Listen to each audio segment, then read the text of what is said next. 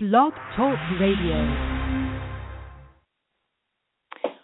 Wow, Zoe, here it is. It's a sunny winter day. The sky is blue. There are little scant clouds up there, and it is gorgeous cold outside.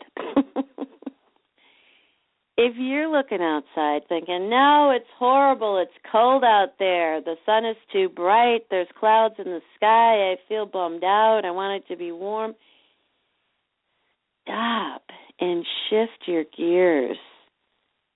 This is psychologist Doctor Deb Carlin at the K-Factor, where K equals kindness and the factors are all the things that lead to it. So that kvetching that you do when you are complaining about what it's like outside, is that really and truly kind to you, to yourself, and to the kind of day that you are setting into motion with that line of thinking? No, it's stinking thinking, and you need to cut it out. Just knock it off and switch the gears in a snap. It's really funny the way that people experience what it is that I do and I say. I was sitting with some people that I really care about the other day, and the woman has just gotten out of the hospital from pneumonia and has had respiratory things going on for months and months and months, and bronchitis and cold, and it finally exacerbated into pneumonia. And as I was sitting and talking to her, I said, "You look so pretty." And she was taken aback because, of course, she's been in the hospital, she's been sick, she feels crummy, even though she's feeling better. And she laughed and she said, "How can you say that, really?" And I said, "Yes, it looks like you've lost a little weight. I can see in your face. It just looks so pretty. It's just, it's lovely." And she said, "But I just, I just had pneumonia." And I said, "And I'm so glad that you did." And she, of course, was aghast. And the guy who was sitting with us started laughing.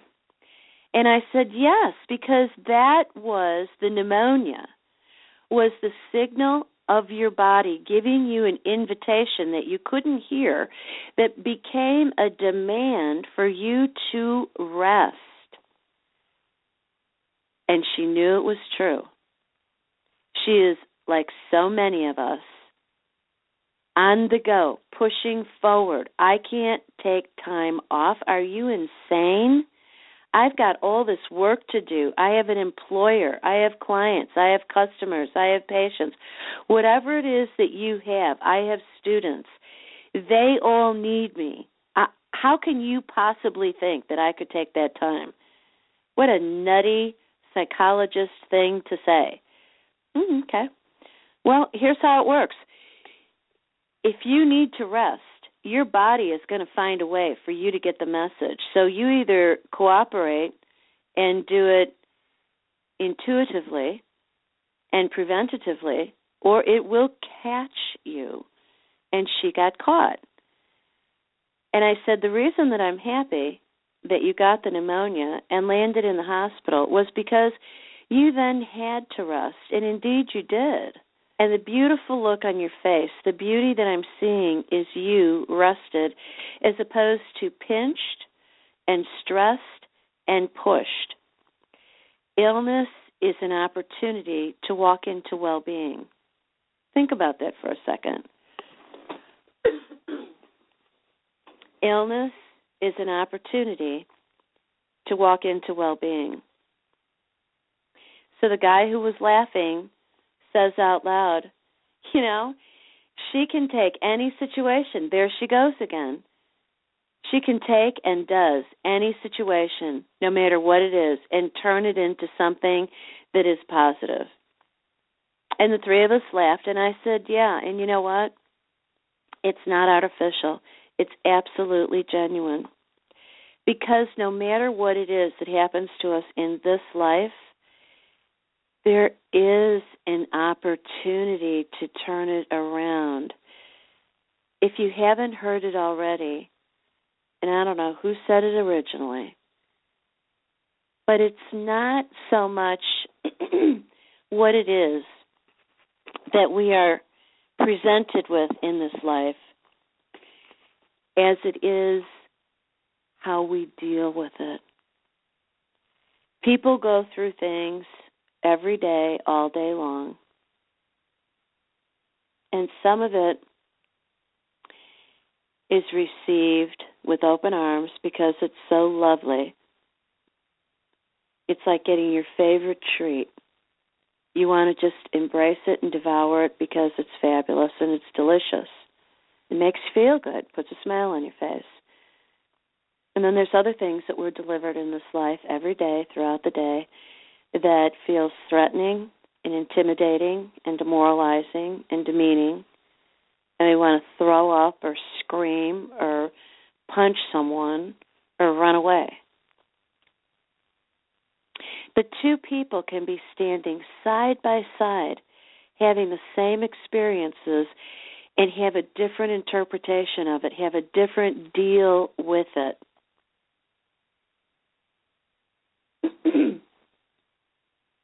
It's all in how we interpret it, in how we allow ourselves to believe that we have a way to be proactive in this life and reinterpret anything and everything all day long. Or we can be a victim and feel like things happen to us and we have no control and no influence. We do. We absolutely do. Mine has not been a completely charmed life with nothing touching me that's horrible or even evil. I absolutely have had experiences in this lifetime that if I shared them with you, I guarantee I could bring you to tears, or I could have your mouth hanging open thinking that I am somehow horrible. We all have things that happen in this life that we do, that gets done unto us, and the opportunity each and every time is for us to learn. That's part of our mission here in this life. So how does it begin? I am thinking a lot about the section in Build the Strength Within, section three, which is the core. The core. And in this section, I introduced you to Wayne Dyer, who I am most appreciative of. I love the way in which he presents to us who it is he is and what it is that he would like for us to do. He's, he is... Um, He's an interesting character because the way that he has evolved, he now is a guy who stands on the stage in bare feet with his bald head, excuse me, wearing a kind of a, I don't know, looks like maybe he's going to do judo any second or sit into a meditative pose. I think he's trying to provide the minimum stimulus for us with his attire. He doesn't want us distracted by a hairdo or a pair of shoes, and he wants to be comfortable. And his outfit is, there's not much to look at. It's just a black outfit. And it's comfortable. He wants you to really sink into a relaxed, responsive, receptive state. And I love what he writes about in The Power of Intention because he ties together the human psyche and the laws of nature with spiritual philosophy to provide a rich and substantive program for becoming aware and powerful in this lifetime. And the central me- message from Dyer in this book about the intention to accomplish what you want is that it is simple.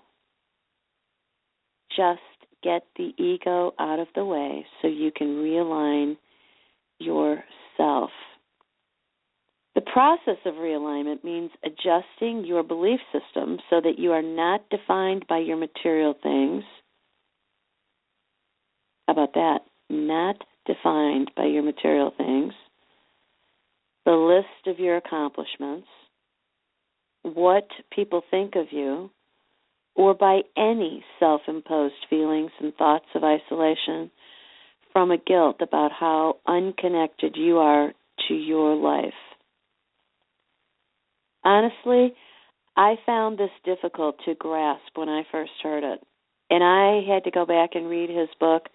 I don't even know how many times I've gone back and read his book.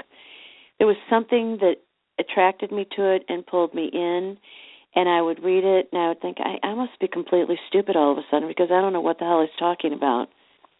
And I kept going back and wanting to read it and wanting to understand.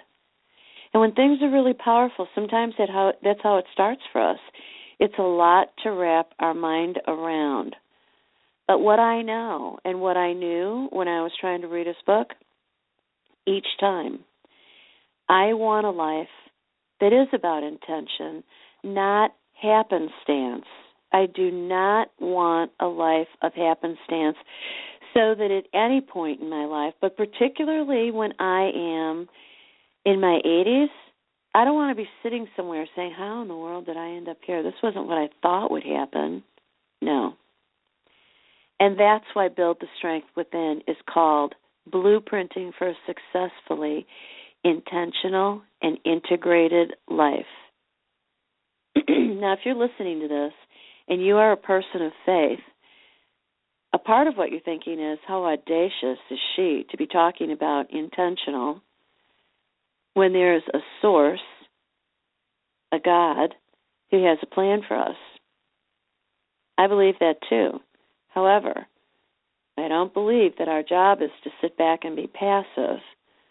I think our job is to use the gifts that we have. And by the way, if you are listening and you are able to comprehend what I am saying, you are using your gifts, and you do have gifts.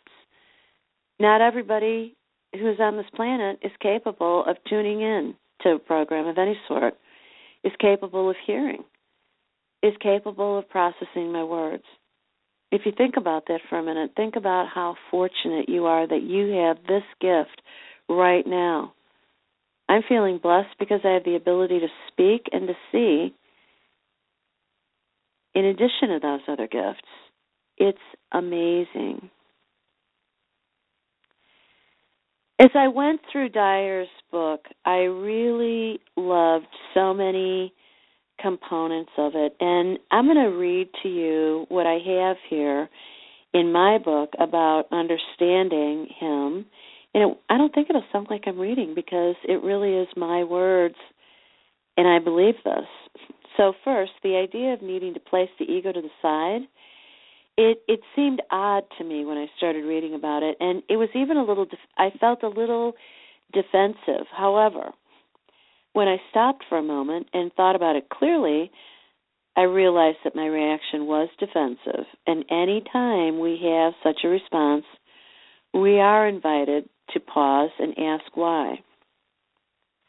I extend that invitation to myself routinely and find it to be highly productive. Now, Dyer provides a very helpful technique about how to get into the mindset where it's possible to put ego aside and enter the zone of reception to the idea of having a clear intention. He calls it holding on to the trolley strap. Now listen to this. I think this is a fascinating story. He relates a story of being a small boy and riding trolley cars with his mother and his brothers. Trolley cars, much like today's rapid transit trains, have both seats for you to sit on as well as standing room. When you are left standing, you know, you're being tousled about unless you can grab onto something. So you can either grab onto a pole or there's straps that are over your head. They're like looped straps. Given that he was only a small child at the time that he was riding these trolleys, the option of grabbing the strap was impossible. It was about four feet up over his head. However, as the trolley bounced around, he would use his childhood imagination to pretend he was holding the strap and that he was tall and holding on safely as the trolley would then take him safely to whatever destination he had in mind. In his book, he goes into great visionary detail along the ride to create a glorious story. is he distracted himself from whatever sort of uncomfortable feelings he had as he stood right there as a three-foot-tall kid being jostled about amongst people who were five and six feet tall. Can you remember being that little? Being around people who were more than twice your height? He describes himself as being very internal and also hardy. He explains that the trolley story has an application for him in his adult life, and he invites us to participate. So take that imagery of standing on a train, and you're too short by four feet to grab that strap up above, and there's no room on the pole, or the pole isn't nearby. You've got to try and imagine it so that you can balance yourself. Not an easy trick. But as an adult, he creates the same mental picture of the trolley car and the reach for the strap whenever he wants to invite the mindset of intention. He envisions that strap still hanging high enough that he cannot grasp it, but he has to reach, reach very far and envision it. And the trolley is now what he calls the flowing power of intention, and he is reaching to grasp what he needs through the strap connected to that power. The imagery is clear. It's the power of the connection and the feelings of safety and comfort that it elicits. The vision of the grasp being successful enough to quell anxiety, fear, anger, and frustration, and place him into the zone of relief and calm. I want to tell you, this is very powerful, and yes, it is a mind game. And as a psychologist, I get accused of playing mind games all the time, and I accept that accusation because it's one hundred percent accurate. But my mind games are always in the direction of goodness and well-being. And life is a mind game. The most powerful part of us is this wonderful, wonderful thing inside of this thick skull of ours. And it is our mind. I love this mind game in particular because all of life really is a mind game. And it is indeed how we play the game that really matters. I find that his imagery works for me, and when I utilize it, there is no way to hold on to fear or any negatives. Life, in its greatest moments, is always a reach, a reach for something meaningful in the way of a connection, whether that connection is to a person or an event. It is always a reach for a connection. So what does it take in order to be able to begin to do this? It begins with trust. And that really is the central part of this part of my book and this part of my work. Trust. Another one of my favorite authors is Stephen Covey. I love what he writes about effectiveness and effective habits, but what I really love is his book, The Speed of Trust, and the ways in which he gets us to understand and appreciate that trust can really be mapped out. There's a formula that he presents in his book, and it's called The Economics of Trust. And by the way, I put this in the book, and it's one of the eleven self-assessments that I have you work through. And here's the formula. Excuse me. Trust always affects two outcomes, speed and cost.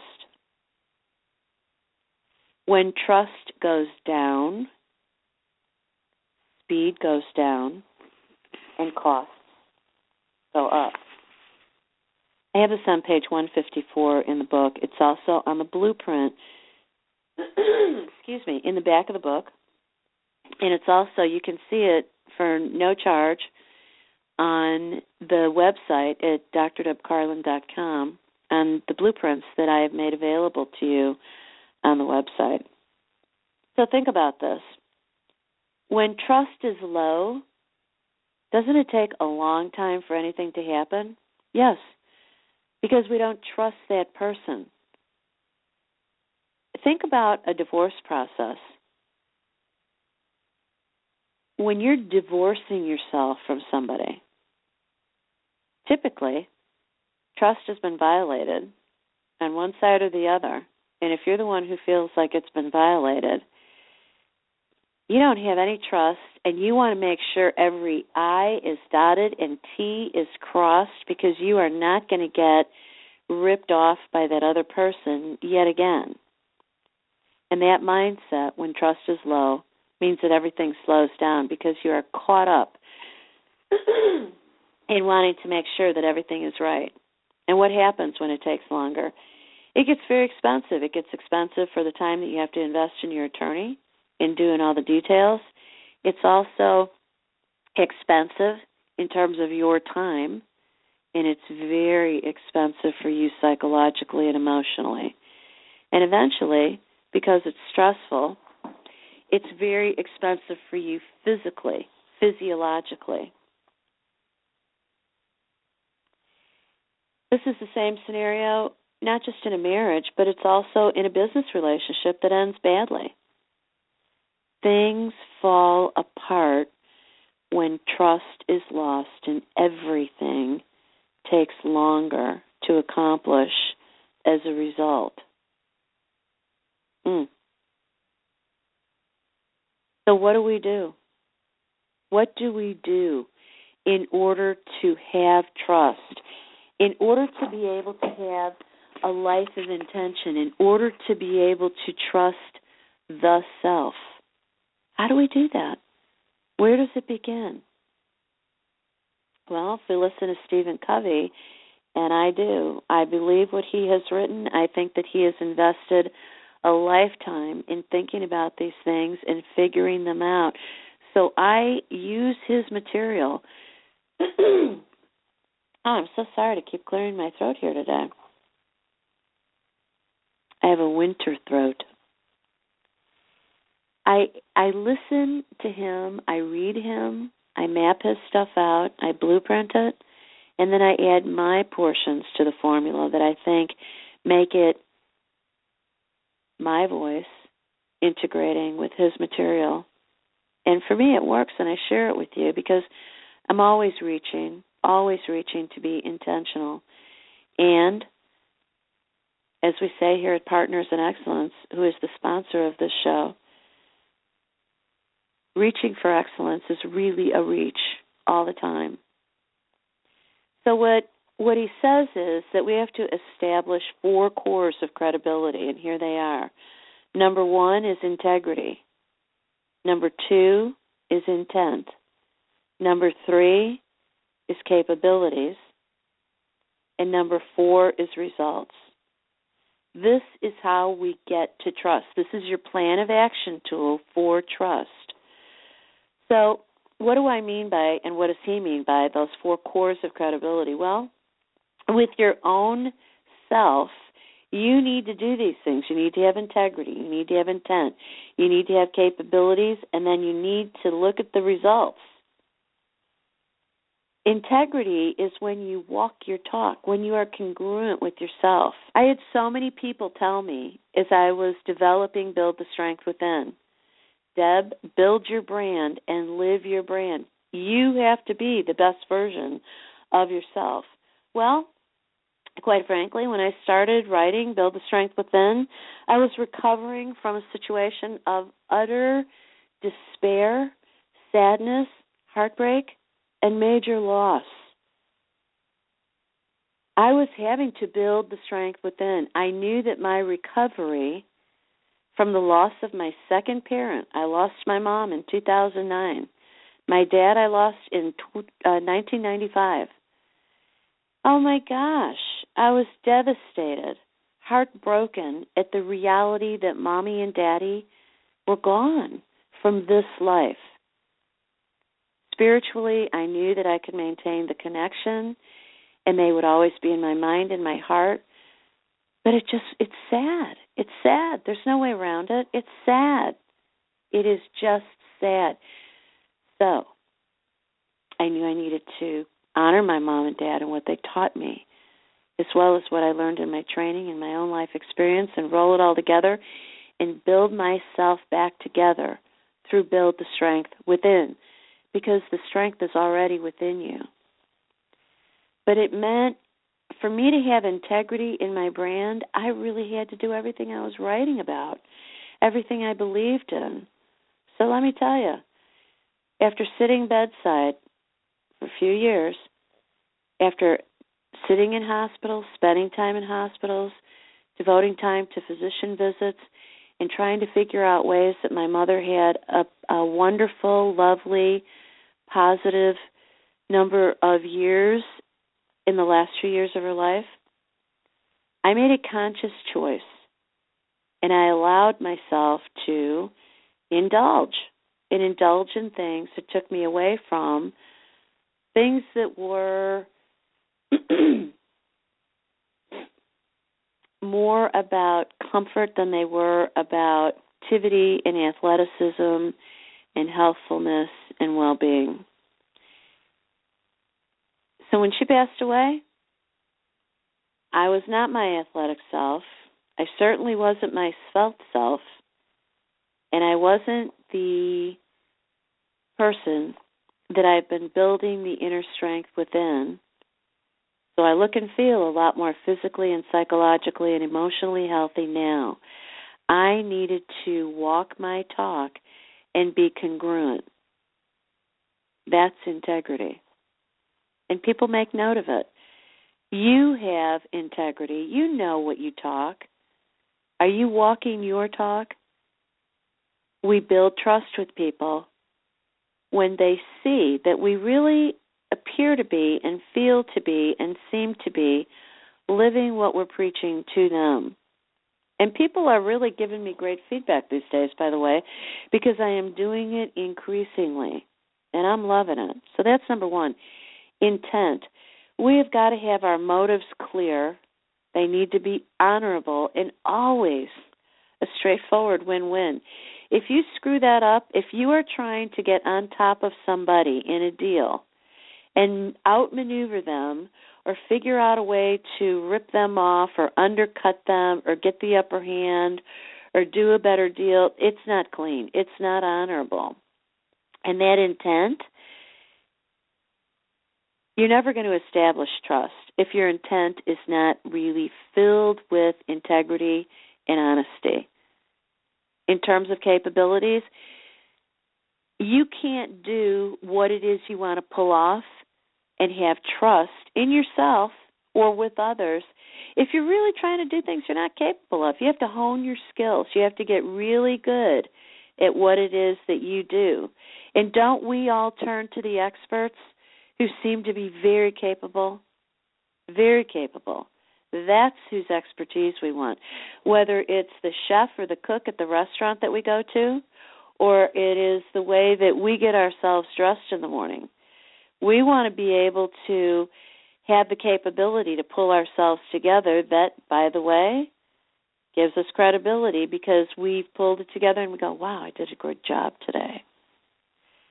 And that leads to the fourth, and that is the results that we get.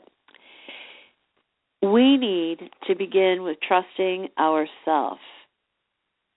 Now, in the book, I go on in this plan to talk about adopting the five ways of trust, which are all the things between you and yourself, you and society, you and the organizations that you deal with, you and the marketplace out here in the world, both personally and professionally, and then also dedicating yourself to thinking about the ways in which you behave, the ways in which you speak, the ways in which you are seeing things, and the ways in which you see, are seen by others.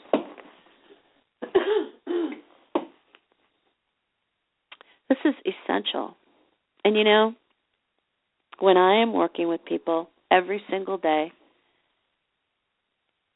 the most common theme, and it always crushes my heart a little bit because I can feel their agony, the most common theme across everyone who is experiencing some despair, some trust issues, some problems in this life, in this world, it has to do with their foundation in terms of where they place their faith. And it also has to do with how much they are willing to trust their self, trust their purpose in this life, and trust the dimensions that I'm telling you about. We need to take the time to settle in and settle down and believe. Believe. Based on faith. You don't have to prove it. Just believe. Just uh, open your arms and say, I believe. I believe that I am here on this planet, on this life, to do something that is meaningful and good and filled with goodness. I believe. I trust that I am good. I believe. I trust that I have a really beautiful life purpose. I am here for impact that is good. I trust that I love myself. I trust that that love is pure. I trust that I am a credible human being. I trust that I have integrity. I trust that my intentions are honorable. And I am going to walk that talk and behave that talk and allow others to see that as much as I will see it.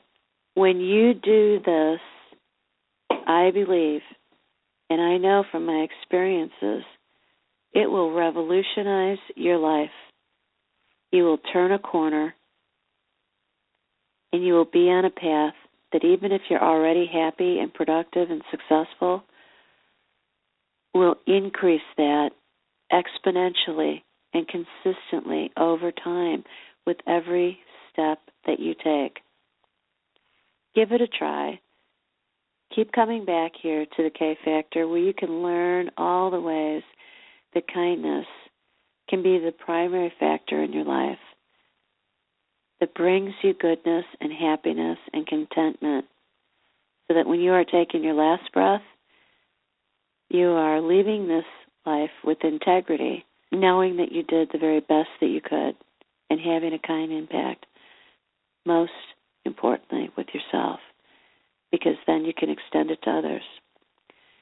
Friends, this is Doctor Deb Carlin here at the K-Factor today, closing out another episode, hoping that you'll go to d r deb carlin dot com and take advantage of the wealth of video and audio and articles and blogs and content that there is there for you to review, enjoy, and use to your benefit, trusting, trusting that it's good, trusting that it's credible. Bless you for tuning in. Take care. Come back soon. This is Doctor Deb Carlin signing off.